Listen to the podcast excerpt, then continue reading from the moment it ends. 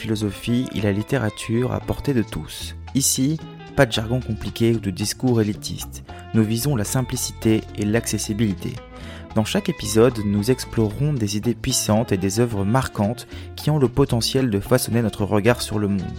Que vous soyez un fervent amateur de philosophie, un lecteur assidu ou simplement quelqu'un qui cherche à donner plus de profondeur à sa vie quotidienne, vous trouverez ici de quoi satisfaire votre curiosité.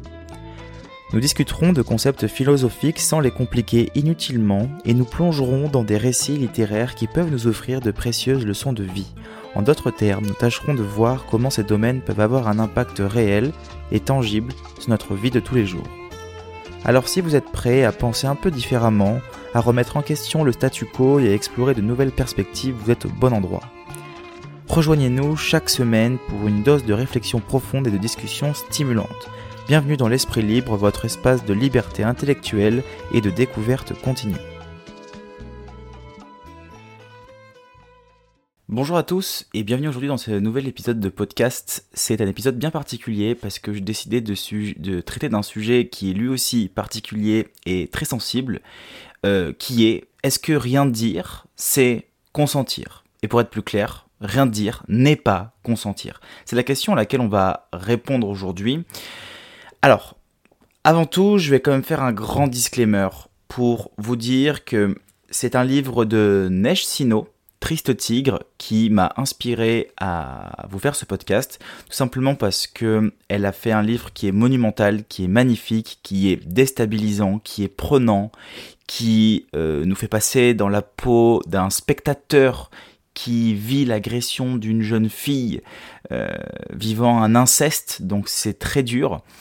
Et, euh, et cette position est très délicate parce qu'elle nous fait ressentir un paquet d'émotions. Je pense que tous les hommes devraient lire ce genre de livre pour pouvoir se rendre compte du fonctionnement de la femme, pouvoir se rendre compte des pensées, euh, de notre relation à notre corps. Enfin bon, c'est un livre qui est magnifique, qui moi pour le coup m'a énormément inspiré dans ce podcast.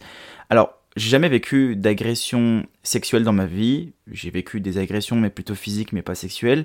Euh, donc, voilà, tout ce que je vais dire ici, c'est une analyse qui m'appartient très personnellement. J'amène quelques petites informations philosophiques. Je vais analyser le terme de consentement. Le but, c'est de savoir si aujourd'hui euh, que consentir, ce, euh, que rien dire, pardon, n'est pas consentir. Et donc, ben, euh, c'est un sujet qui est très délicat. Je voulais que tout le monde le prenne avec bienveillance. Je fais pas de critique de quoi que ce soit. Je n'émets pas de jugement sur quoi que ce soit. Je dis juste que là, ici, je propose une analyse, une vision que j'ai eue, moi, de la chose lorsque j'ai analysé ce, ce terme de consentement. Alors, Déjà, en moyenne, il faut, il faut, savoir que le nombre de femmes âgées de 18 à 75 ans qui, au cours d'une année, sont victimes de violences physiques, sexuelles, commises par leur conjoint ou même par leur ex-conjoint. C'est estimé à environ 213 000 femmes, ce qui représente beaucoup de femmes. L'auteur de ces violences est généralement le mari, le concubin, le paxé, le petit ami, ancien ou actuel, cohabitant ou non.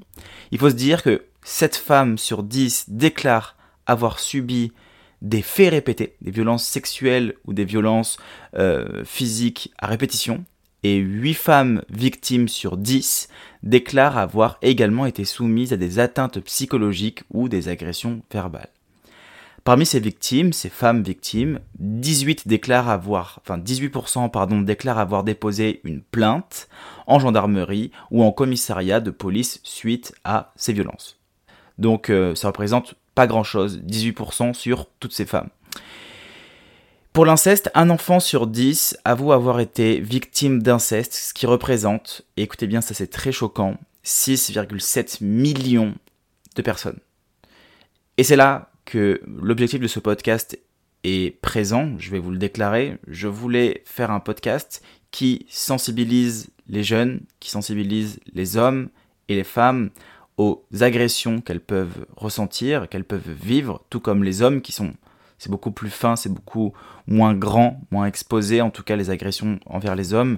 Je les mets pas de côté, enfin dans ce podcast je les mets de côté, mais je les inclus à l'intérieur aussi, attention, pour les enfants c'est des petits garçons ou des petites filles, mais en général ce sont plus les femmes qui sont agressées plutôt que les hommes, et voilà, c'est aujourd'hui le but de délier les langues, de faire en sorte que certaines personnes qui écoutent ce podcast et qui vivent ce genre de situation ben, vont avoir la capacité de pouvoir s'exprimer, de pouvoir le dire, de pouvoir le déclarer, de pouvoir libérer sa parole parce que ben, euh, c'est nécessaire aujourd'hui, il faut réussir à transmettre des messages et c'était vraiment le but de ce podcast. Donc j'ai voulu dans un premier temps analyser le mot consentement. Consentement provient du latin consentir, qui signifie sentir ensemble, ou du moins être d'accord. Cette origine, elle soulève une première question philosophique qui est le consentement est-il une expérience purement individuelle ou est-ce que le consentement a une dimension collective?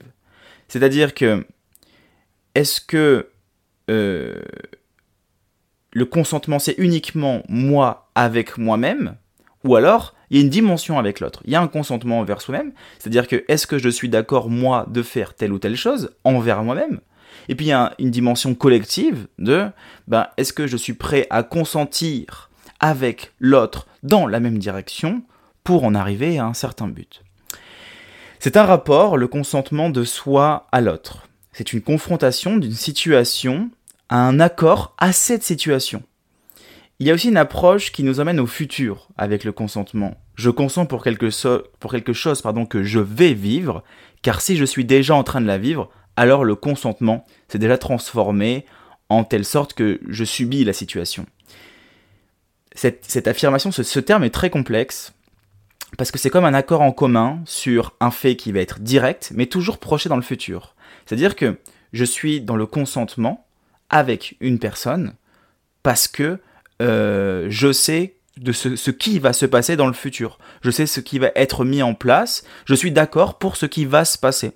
Euh, par exemple, un divorce, c'est un consentement de refus pour le fait de déclarer qu'une relation se termine.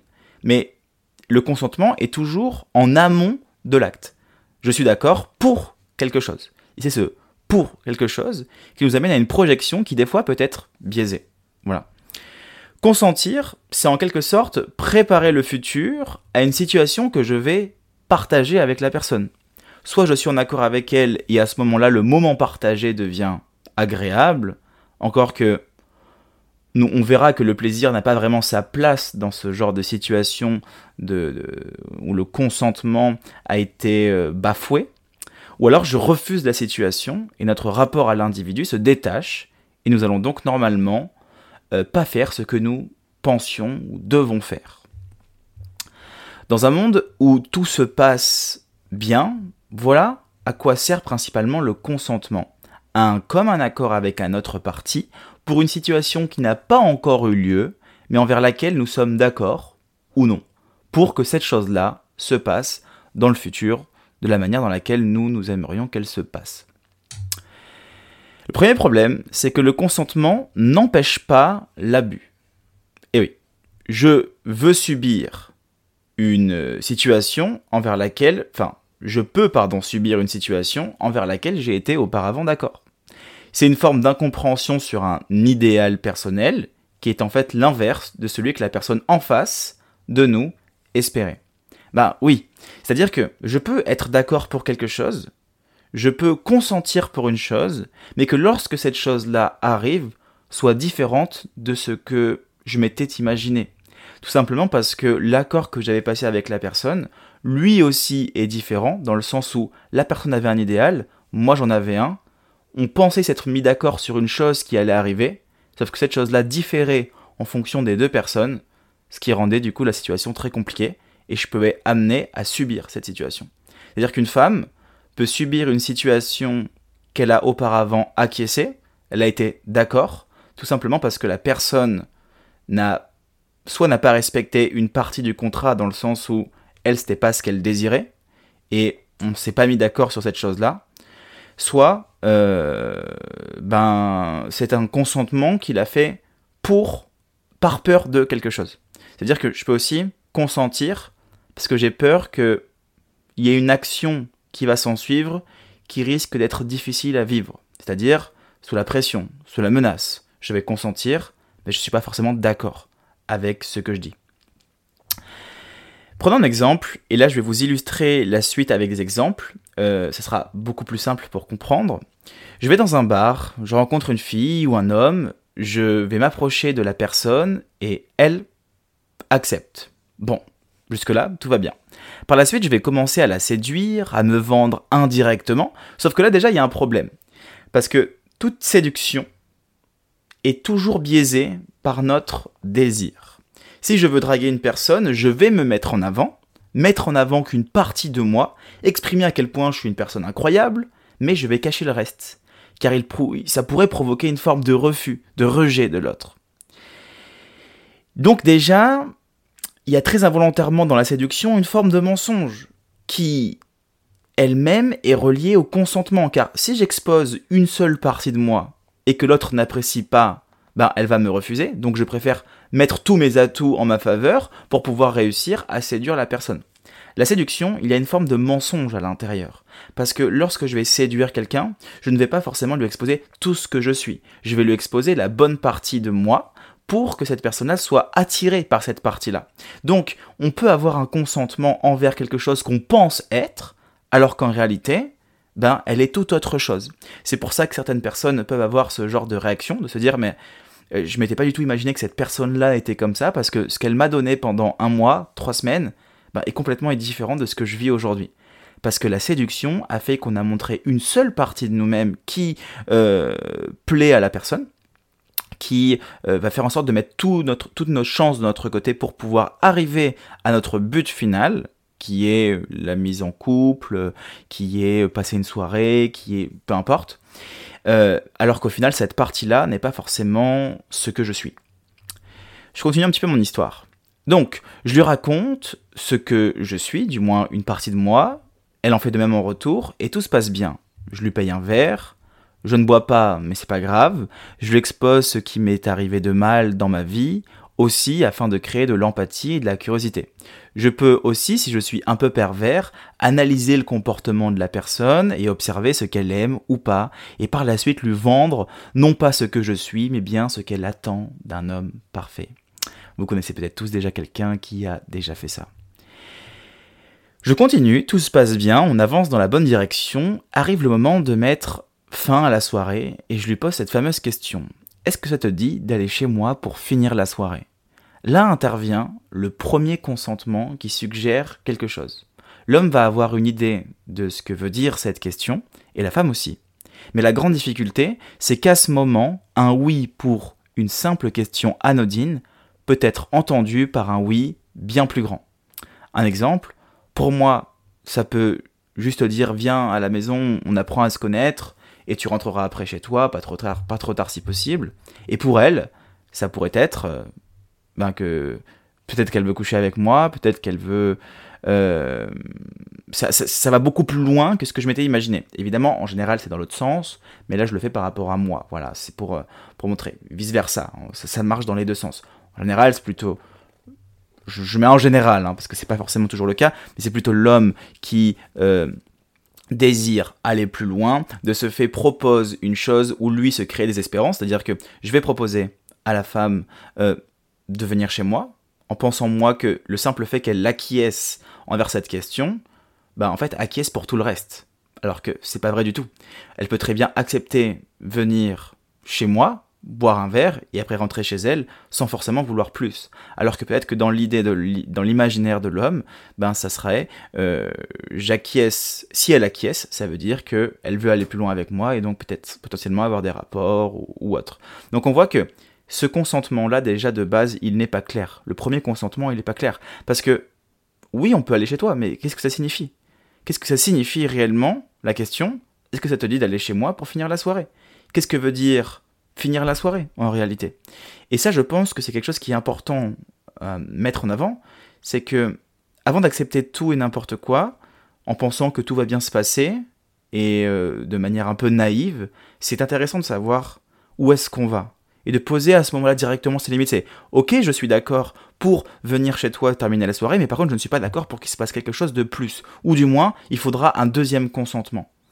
Mais déjà de, poser et de fixer quelque chose, ça permet de faire une forme de prévention au consentement. Je consentis de quelque chose que je n'ai pas encore vécu, mais je préfère être clair envers cette chose-là pour ne pas que l'idéal d'un autre se produise et qu'il soit mon propre cauchemar. Voilà. Continuons. Elle accepte, super, on va chez moi et on commence à discuter, à en savoir plus sur l'un, sur l'autre. Arrive ce fameux moment crucial, un blanc accompagné d'un regard, une pause, la parole n'a plus rien à dire, et les yeux expriment ce qu'elle tait. À ce moment-là, on ne se rend pas compte, mais une autre phase de consentement intervient. C'est une phase de consentement qui est la plus commune et la plus complexe. C'est celle du silence. La femme ne dit rien, l'homme ne dit rien, il se regarde, il a envie, elle n'a pas envie, elle n'a pas envie, il a envie, et peu importe ce qui se passe, ou alors peut-être même les deux en ont envie, quoi qu'il en soit, dans les deux possibilités s'offre à nous, soit on s'embrasse et on se quitte pour un jour, ou alors, pardon, on se quitte pour un jour prochain. Euh, donc on voit déjà que ce silence-là crée un malaise. Et c'est là que c'est compliqué. Et c'est là qu'il y a un travail pour l'homme, pour la femme dans le sens inverse. Je mets les deux ensemble, mais on sait qu'en général c'est la femme qui le subit plus que l'homme. Je mets les deux pour ne pas créer de, distinction entre les deux. Euh, c'est pas c'est pas simple, c'est pas simple parce que imaginons que nous soyons tous les deux d'accord. Très bien, je vais vers la femme, tout se passe super bien et tant mieux. Imaginons maintenant que les deux soient d'accord, mais que l'acte soit à l'opposé de ce qu'est une relation sexuelle pour l'un, l'un des partis, le plus souvent pour la femme, et la femme commence à subir, à en souffrir. Voilà. Là, ça devient compliqué. Le silence, ça ne veut pas forcément dire que c'est une validation. Surtout que, lorsque une validation se fait par un silence qui est mal interprété, s'ensuit un acte, donc une suite d'événements qui va nous amener à subir peut-être un événement que non seulement on n'a pas désiré, mais en plus de ça qui ne se passe pas du tout comme on l'a euh, imaginé. Et ça, ça peut être très difficile à vivre, de se dire, ben, j'ai rien dit, de peur qu'il m'arrive quelque chose, je préfère rester dans le silence et subir la situation. Parce qu'on ne sait pas ce qui peut se passer, on ne sait pas ce qui peut m'arriver, et ça peut être compliqué. Donc, c'est pas aussi simple qu'on peut l'imaginer, surtout que la projection qu'on va en faire quand l'acte va se réaliser à la suite d'une soirée. Là, j'ai pris l'exemple d'une soirée parce que c'est un exemple qui est plus ou moins commun. Ben, euh, des fois, ça se passe pas comme prévu et au final, un, un acte qui paraissait anodin, un premier consentement qui nous paraissait normal, ben finit par subir une agression ou plein d'autres choses différentes qui peut devenir très compliqué par la suite pour la simple et bonne raison que parfois j'ai préféré rien dire et ce rien dire était perçu comme un oui ou comme un nom, ou un regard mal interprété, ou une parole mal comprise. Voilà. Et, euh, et encore, encore une fois, on voit que notre relation avec l'autre est très complexe. Il y a une situation qui est encore plus complexe, c'est lorsque la femme ou l'homme ne veut pas, mais qu'il n'arrive pas à l'exprimer. C'est plus fort qu'eux, ça leur prend dans les tripes, impossible. Pourquoi? Parce que j'ai déjà dit oui pour être ici. Maintenant, je ne peux plus refuser. Et là, pour le coup, c'est à l'autre de comprendre, de le sentir et de faire demi-tour afin d'accepter. Mais malheureusement, le désir ne nous pousse pas toujours à réagir de la meilleure manière. Ne rien dire est alors perçu comme un consentement et l'homme se lâche. Je vous passe ces détails. Bon, ça, c'est une situation qui est complexe euh, parce que j'ai déjà, j'ai déjà accepté d'être ici la personne attend quelque chose, bizarrement je le sais très inconsciemment à partir du moment où je partage quelque chose avec elle, et puisque j'ai accepté d'être ici, je peux pas refuser. Parce que là pour le coup, il y a une forme de victimisation involontaire, je précise bien involontaire, de bah c'est moi qui ai décidé d'être ici, il faut que j'assume, c'est ma faute, il faut que j'assume, il faut que je le fasse, et là pour le coup je suis amené à, m'obliger à faire quelque chose que je n'avais pas forcément envie de faire. Et donc, euh, il y a une confrontation intérieure qui se passe, deux désirs, le désir de partir pour l'un et l'autre en face qui va être le désir d'agir. Elle ne va rien dire ou il ne va rien dire, elle va subir ou il va subir, sous prétexte que c'était impossible, parce que vu que le consentement auparavant était positif, ben celui-ci doit aussi l'être. Voilà. Vous l'avez bien compris, l'histoire du consentement est une complexité qui est immense. Consentir, c'est savoir à quel idéal on va avoir affaire. Ne rien dire n'est pas forcément consentir. Comme ce vieil adage qui dit ben, Qui ne dit rien consent. Donc si c'est le cas, à quoi bon demander? Si la réponse est déjà prédéfinie par le simple fait de poser la question. À ce moment-là, l'issue est close. Je te pose une question, mais la réponse est-elle déjà établie? J'ai deux chances sur trois d'avoir ce que je veux. Il vaut mieux que rien soit égal à oui qu'à non. Personnellement, je déteste cet adage. Je déteste quand on me dit euh, qui ne dit rien consent. Non, non, mais absolument pas. C'est pas parce que une femme ou un homme dit rien qu'il valide ben, quelque chose. Lorsque je dis rien, je suis en train de rien dire. C'est une parole, ne rien dire. Le silence est une forme de parole.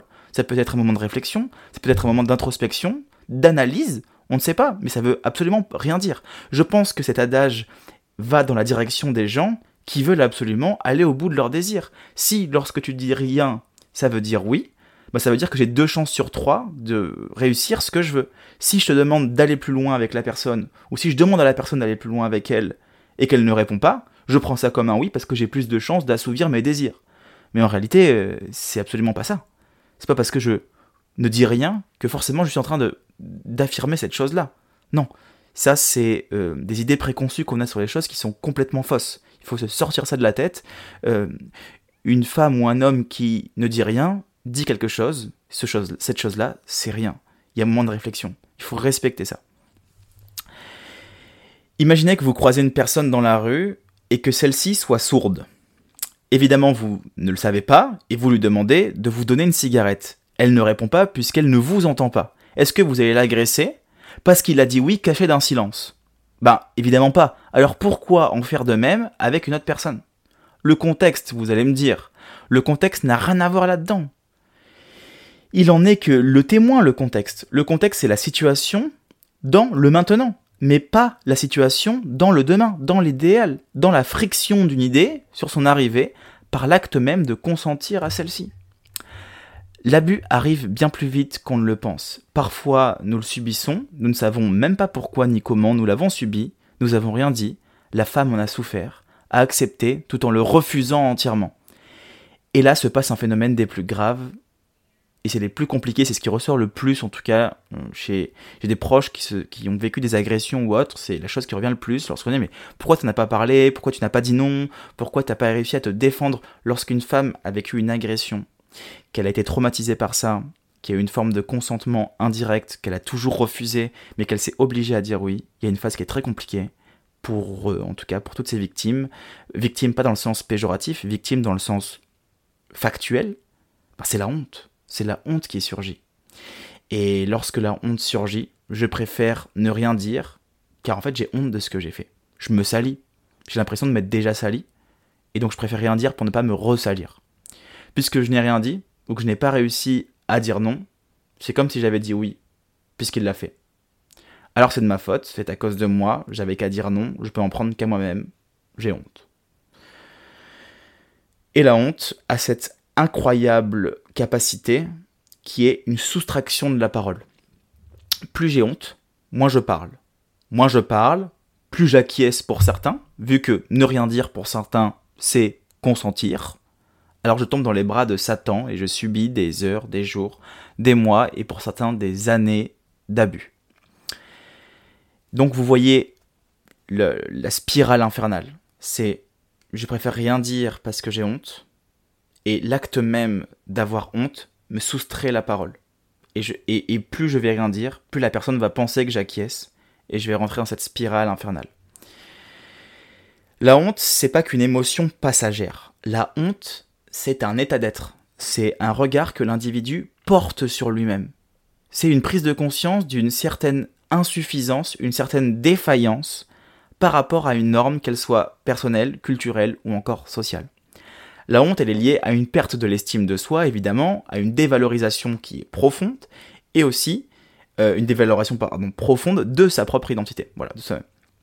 Et surtout, la honte, nous allons la confirmer dans nos rapports sociaux en face de notre agresseur, de nos amis, de notre famille, de tout le monde. La honte, on va la valider avec les gens. C'est-à-dire que euh, euh, puisque je suis dans cet état d'être, eh ben, tous mes rapports avec le monde seront biaisés, dans le sens où je vais chercher cette honte-là. Je vais chercher une validation extérieure, ce qu'on appelle en neurosciences des biais de confirmation, d'une croyance que j'entretiens sur moi-même. Contrairement à la culpabilité, qui est, elle, une émotion euh, tournée vers une action, ou en tout cas un acte spécifique, c'est-à-dire que je me sens coupable de quelque chose que j'ai fait, que j'ai dit, que voilà, je me sens ou que je n'ai pas fait ou que je n'ai pas dit aussi, euh, vers quelque chose. Ben la honte, elle englobe la, la totalité de l'individu. La honte, c'est vraiment un état d'être. Il faut vraiment, faut vraiment bien le comprendre. La honte, elle expose l'individu à lui-même. Elle met en valeur ses défauts, ses échecs et ses insuffisances. Cette exposition, elle est ressentie comme une vulnérabilité extrême qui rend la personne honteuse, désireuse de se cacher, de se retirer et surtout de se taire. La honte, elle est aussi profondément sociale. Elle est souvent d'ailleurs déclenchée par la perception réelle ou imaginée du jugement d'autrui. C'est-à-dire que, à la suite d'une agression, je vais avoir honte, je ne vais rien dire, parce que j'ai peur de ce que les gens vont penser ou dire de ce que j'ai vécu. J'ai peur de l'imaginaire que je me fais d'une situation, et de ce fait, la honte, encore une fois, soustrait ma parole et me fait garder le silence pour une chose qui devrait être dite et qui est perçue comme un consentement pour l'agresseur. Vu que la personne ne dit rien, c'est qu'indirectement elle aime ça. Voilà, c'est horrible ce que je dis, mais c'est ce que certaines personnes peuvent penser. Dans une société où le regard de l'autre est plus que crucial, la honte peut amener un individu à craindre la stigmatisation, le rejet ou l'isolement. Le silence devient alors une stratégie de défense, une manière d'éviter d'attirer davantage l'attention sur soi et d'empêcher l'exacerbation de cette honte. Croyez-moi, quand on a honte, la seule chose qu'on veut, c'est rajouter de la honte sur de la honte. Donc on fait tout pour éviter cette situation. Mais alors, pourquoi sombrer dans le silence et à ce moment-là dans la souffrance constante? Le silence, qui est engendré par la honte, lui, c'est une tentative d'évasion par le silence, la personne cherche à échapper au jugement, à se protéger de l'exposition supplémentaire et à trouver un refuge, même précaire, de l'œil critique de la société et de soi-même. Le silence, c'est un compagnon de route, c'est un bouclier. Parce que avec tout ce qui nous arrive dans notre vie, le silence, ben, il est là pour qu'on se fasse tout petit. Il est là pour que personne nous juge et ne pas qu'on soit amené à encore souffrir et rajouter de la souffrance sur la souffrance. Par exemple, voilà, j'ai écrit dans la philosophie hegelienne notre identité est façonnée par la reconnaissance d'autrui. Voilà. Lorsque nous ressentons de la honte, nous craignons que notre identité soit niée ou diminuée par ceux qui nous entourent. Le silence est alors une tentative de préserver ce fragile sens de soi et maintenir une façade intacte. Mais le pire dans tout ça, c'est que le silence est un paradoxe. Bien qu'il soit une réaction à la honte, il peut lui-même engendrer davantage de honte.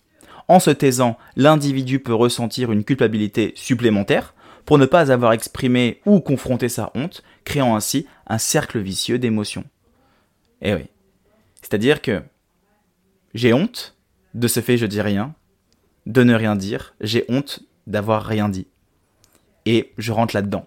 Et je rentre dans cette spirale de je vais rien dire, je vais avoir encore plus honte, mais peut-être que dans mon imaginaire, si je parlais, la honte serait bien pire que celle que je ressens lorsque je dis rien. Donc je préfère rien dire. Neige Sino, dans, hop, dans ce livre, dit Le vrai tabou dans notre culture, ce n'est pas le viol lui-même qui est pratiqué partout, c'est d'en parler, de l'envisager, de l'analyser. Ça c'est fort, c'est très fort. Ça veut dire qu'en réalité, le tabou c'est pas le viol, c'est pas l'agression, c'est pas ce qu'on a vu dans la société. Le tabou, c'est d'en parler, c'est de l'envisager, c'est d'analyser le tabou. C'est ce que Neige Sino dit.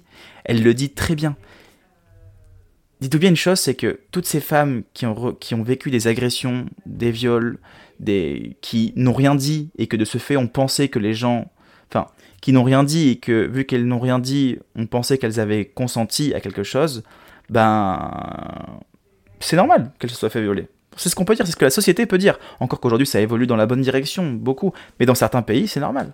Dans certains pays, les femmes sont lapidées lorsqu'elles sont infidèles, par exemple. Alors que lorsque l'homme l'est, ils sont plutôt couronnés, plutôt que lapidés. Encore une fois, il y a une distinction qui se fait entre les deux. C'est pas notre culture, on n'est pas là pour juger, mais c'est une dénigration envers un être humain, en l'occurrence une femme. Et ce qui est tabou dans la société, c'est pas vraiment l'acte en soi, c'est plutôt d'en parler. C'est plutôt de se dire que ça peut arriver et de surtout analyser ça. Lorsqu'on analyse un, par exemple, une personne qui a commis des viols, ben, c'est dur d'analyser ça. C'est super dur d'analyser ça. Et lorsqu'on analyse une personne qui l'a subi, c'est plus facile parce qu'on est du côté de la victime. Mais malheureusement, il faut aussi rentrer du côté de l'agresseur pour comprendre ces comportements-là et peut-être pouvoir les éviter avec le temps. On ne sait pas. Peut-être qu'on pourra jamais les éviter, mais peut-être qu'on peut. Dans le deuxième sexe, qui est une œuvre monumentale de Simone de Beauvoir, qui traite notamment de la condition féminine, qui a été publié la première fois en 1949, le livre est souvent d'ailleurs considéré comme l'un des textes fondateurs du féminisme moderne. Il est divisé en deux volumes, Les faits et les mythes et La femme dans la vie. Je vais exposer quatre points qui vont vous permettre de mieux comprendre. La femme comme l'autre. Ça, c'est le premier point que j'ai noté de Simone de Beauvoir. Elle dit La femme se détermine et se différencie par rapport à l'homme et non celui-ci par rapport à elle. Elle est l'inessentiel en face de l'essentiel, elle est le sujet, il est l'absolu, elle est l'autre. C'est une idée qui est intéressante de la femme en tant qu'autre. C'est central, cette idée elle est centrale dans le travail de Beauvoir. Pourquoi? Parce qu'elle suggère que les femmes ont été historiquement définies en termes négatifs, en opposition aux hommes. Cette position d'autre a souvent entravé leur capacité à donner un consentement véritablement libre, car elles sont constamment définies et limitées par une structure patriarcale. Bon, ça, on le sait. Aujourd'hui, ça se voit de plus en plus dans la société. Heureusement qu'il y a beaucoup de gens qui se, qui, battent pour ça. Euh, moi-même, je, je, suis, je sais pas si je me considère comme féministe. Si le féminisme est défini comme étant une égalité entre les hommes et les femmes, je suis à ce moment-là féministe. Mais si le féminisme c'est se battre pour dénigrer l'homme, je ne suis pas féministe. Voilà. En tout cas, dans mon idée à moi, l'égalité, je suis pour. L'éducation et la socialisation. Bon, ça, c'est la deuxième partie. Simone de Beauvoir, c'est cette extrêmement belle phrase qui, est devenue une hymne. On ne naît pas femme, on le devient. Cette citation, elle suggère eh, l'importance de la socialisation dans la construction du genre. C'est-à-dire que les femmes apprennent dès le plus jeune âge quel comportement on attend d'elles. Et ça, ça peut affecter leur perception d'elles-mêmes et par extension leur capacité à consentir ou à refuser. Il faut réussir à devenir femme devenir un homme pour les hommes, mais là, pour le coup on parle des femmes, à devenir une femme, parce qu'on ne naît pas femme, parce qu'on nous impose des, comportements sociaux qui font que ben, on ne naît pas femme. Non, on le devient en déconstruisant, c'est très Nietzschéen hein, en quelque sorte, hein. c'est déconstruire euh, tout ce qui nous a été inculqué pour créer et devenir une femme, une personne à part entière. En numéro 3, la liberté et le consentement. Donc, de Beauvoir, elle développe que les femmes ont été privées de leur liberté et par conséquent de leur capacité à consentir véritablement dans de nombreux domaines de la vie. Elle examine la manière dont l'éducation, la culture, la société façonnent les attentes envers les femmes, les poussant souvent vers des rôles prédéterminés. Ça, on le voit très bien, une femme, ça doit être bien habillée, ça doit ne pas avoir de poils sous les bras, ça doit... Voilà il y a, y, a, y a cette partie-là où on, a l'idée d'une femme, une femme parfaite, c'est comment c'est une femme à, qui a des belles formes, qui s'entretient, qui est belle, qui est sympa, qui est... Voilà. On, on met trop d'impositions sur les femmes et peut-être que justement ça les empêche de travailler leur consentement, d'avoir plus de facilité à dire oui ou non. Voilà, en tout cas c'est ce que Beauvoir euh, amène. Et enfin numéro 4, la passivité sexuelle. Ben, de Beauvoir, elle critique la norme selon laquelle les femmes devraient être passives en matière de sexualité. Elle développe le fait que cette passivité est socialement construite et non pas une caractéristique innée des femmes. Voilà, c'est quelque chose qui a été construit par la société. La société, elle attend souvent que des femmes qu'elles soient, elle attend souvent que les femmes soient réactives, plutôt actives dans l'acte sexuel, ce qui complique davantage la notion de consentement. Bon, vous voyez, Beauvoir, je vous invite vraiment à lire ce livre parce qu'il est passionnant. Vous allez avoir beaucoup, je crois qu'il est quelque part là-bas, mais vous allez avoir beaucoup d'informations. Ça va permettre de mieux comprendre peut-être votre comportement. J'interviens sur cette dernière partie qui est pour moi très importante, c'est que l'homme perçoit la femme la plupart du temps comme passive, et non seulement dans l'acte, mais aussi dans le désir de passivité. C'est-à-dire que la femme, sous prétexte qu'elle est un... Elle désire être dominée en quelque sorte, en fait, ça, si je dis ça, c'est par rapport, et là je vous donne l'exemple, je préfère pas vous dire ce qu'engendrent les films comme 50 nuances degrés et 365 jours. La femme, elle est donnée comme un objet, de ce fait, désire l'être. En fait, c'est ça, la particularité, c'est que l'homme peut percevoir la femme comme si la femme désirait être agressée. C'est horrible ce que je dis là. Mais c'est vrai, quand on voit les films comme 51 degrés ou 365 jours, ben, il y a une forme de désir, de, une forme de syndrome de Stockholm en fait. C'est que je me fais agresser, mais c'est comme si je désirais agresser, mais c'est pas du tout comme ça que ça se passe. Pourtant, c'est l'idée commune qu'on peut avoir sur les choses, notamment à travers ben, ce genre de film. quoi. C'est une forme d'érotisation de la domination, tout en percevant dans certaines scènes ben, le refus de la femme. Comme si ce refus, c'était une source d'excitation encore plus intense, et ainsi de suite. Vous voyez un peu la grande problématique. C'est-à-dire que on peut, certains hommes peuvent voir une femme dans la rue et se dire, ben, regarde comment elle est habillée, elle, a envie d'aller plus loin ou elle s'habille comme ça pour quelque chose. Ben non, pas forcément. Et lorsqu'on va lui dire, elle, peut très bien refuser et du simple fait de refuser, nous faire comprendre à nous. Alors, nous faire comprendre, non, mais en tout cas, nous, on peut l'intercepter, je dis nous, je mets les hommes entre parenthèses, certains types d'hommes, euh, penser qu'en fait, si, c'est un non qui veut dire oui. Bah non. C'est un non qui veut dire non. Je vous passe les détails du carnage que peut provoquer ce genre de film, surtout pour l'évolution des jeunes, la compréhension de la femme, les idées chez les hommes. Voilà, je vous passe vraiment les détails. Euh, le nombre de personnes que je connaisse qui, du simple fait que la femme les regarde, pensent qu'elle le désire. Voilà. Du, fait qu'elle lui pose une question, pense qu'elle veut coucher avec lui. Ou pire encore, du simple fait qu'elle est présente, cherche forcément à être dominée. Beaucoup d'hommes ont ces idées-là. Et c'est alors qu'un dernier aspect sort du jeu et qui pousse l'homme à faire subir à la femme un acte épouvantable, c'est l'égoïsme, c'est le narcissisme. Penser que la femme, du simple fait qu'elle existe, est le moyen, pour moi, euh, par le simple fait que je sois moi et mes désirs, elle a forcément envie de plus. C'est une forme d'utopie en fait, fondamentale. C'est l'idée, la projection, la pensée, la perspective qui n'est pas une source de consentement, mais qui est perçue comme un consentement. Voilà. Voilà pourquoi nous percevons une chose comme et que nous en déduisons une autre que celle-ci est fondamentalement vraie, alors que pas du tout. C'est-à-dire que du simple fait qu'une femme est présente elle veut être dominée, elle veut aller plus loin, parce qu'en fait je me focalise uniquement sur moi. C'est... C'est quelque chose qui revient souvent. Moi j'ai eu beaucoup de... pas d'amis, mais en tout cas des personnes que je connaisse qui, qui, qui, ont déjà dit ça et qui agissent de cette manière-là. Je peux vous dire que c'est... Euh, c'est assez difficile, c'est assez difficile à entendre. Je vais vous lire un passage du livre de Neige Sino, où elle ramène ses souvenirs lors de son agression, elle, a vécu un inceste, elle revient sur ses souvenirs, et elle va les détailler ça, justement, pour expliquer ben, euh, notre manière que nous avons de pouvoir euh, modifier nos souvenirs, et à quel point on essaie de, de fuir une certaine partie de nos souvenirs. Je me souviens du premier appartement où on a habité, du long couloir qu'on empruntait pour aller à la salle de bain, d'une moquette bleu-gris, ce qui me permet de dater aujourd'hui le début d'abus, plus précisément quand j'ai porté plainte. Je me souviens de la cave de la maison qui a été la nôtre ensuite, des caisses en métal avec du matériel d'escalade entassé sur lesquels il m'allongeait. Une grande pièce en travaux et lui qui m'attend, debout, près du poêle. Une chambre d'amis chez des gens, une chambre d'enfant chez son frère, un couvre-lit couleur moutarde avec des franges, une chambre tapissée de verre-bouteilles chez ma grand-mère maternelle, le sous-sol du magasin de ski où il travaillait, je me souviens de l'odeur du phare. Il n'avait pas froid aux yeux tout de même, des clients auraient pu rentrer. J'allais au club de ski de fond, je l'accompagnais au boulot.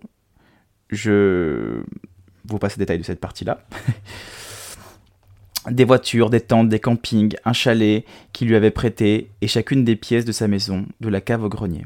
Je n'ai presque pas de souvenir de cette époque en dehors des scènes de viol.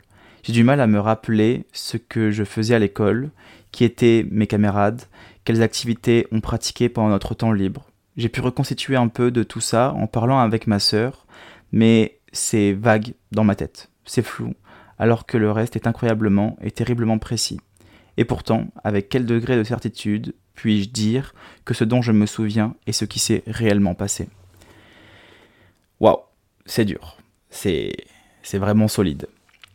on se rend compte que nos souvenirs nous trahissent, car nous pouvons les modifier, les transformer constamment et presque pour certains faire un déni de ce qui s'est passé. De ce fait, je peux toujours, et encore, douter, car je doute du simple fait que mes souvenirs peuvent me jouer des tours, car je ne me rappelle pas exactement de ce que j'ai vécu.